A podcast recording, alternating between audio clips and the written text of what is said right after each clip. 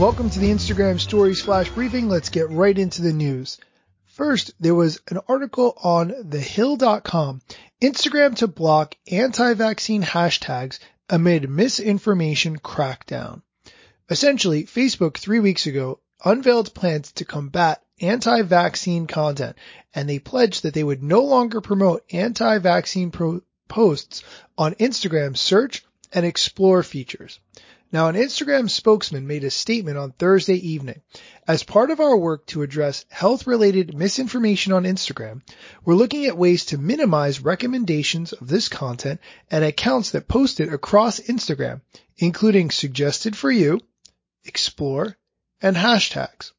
The spokesperson said the platform's planned short-term measures will include blocking hashtags associated with, quote, known health related misinformation, including hashtag vaccines cause autism, hashtag vaccines are poison, and hashtag vaccines cause AIDS. Now, as of Thursday evening, those hashtags had not yet been blocked, but I just searched and I cannot see any posts for those hashtags. But variations on those hashtags continue to work, so this may not be 100% effective. For instance, when I searched vaccines are poison, I didn't find anything. But when I searched vaccines are poison, it suggested vaccines are poisoned. So I guess there's still some work to be done in that area. Now here's how this should work. When users click on a blocked Instagram hashtag, they are taken to a page without any results.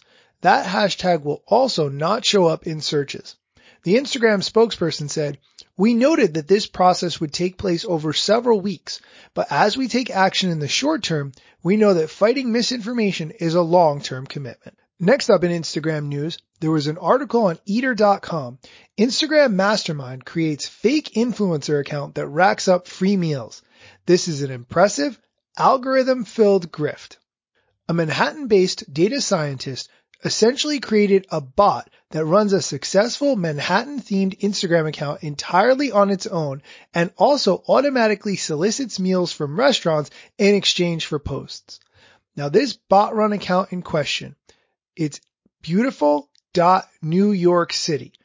Beautiful dot New York City all spelled out has shared over 600 photos of cityscapes, all reposted from other accounts with credit given as well as six sponsored posts promoting restaurants in Brooklyn and Manhattan. Now the man who created this bot says he was inspired by some other meme stealing Instagram accounts. This creator slash hacker wrote a manifesto explaining how he did everything. It's essentially a robot that operates like a human, but the average viewer can't tell the difference, he said in this manifesto. Here's what he did, and this is pretty cool. He drew up a list of 50 Instagram accounts that posted quality pictures of New York City.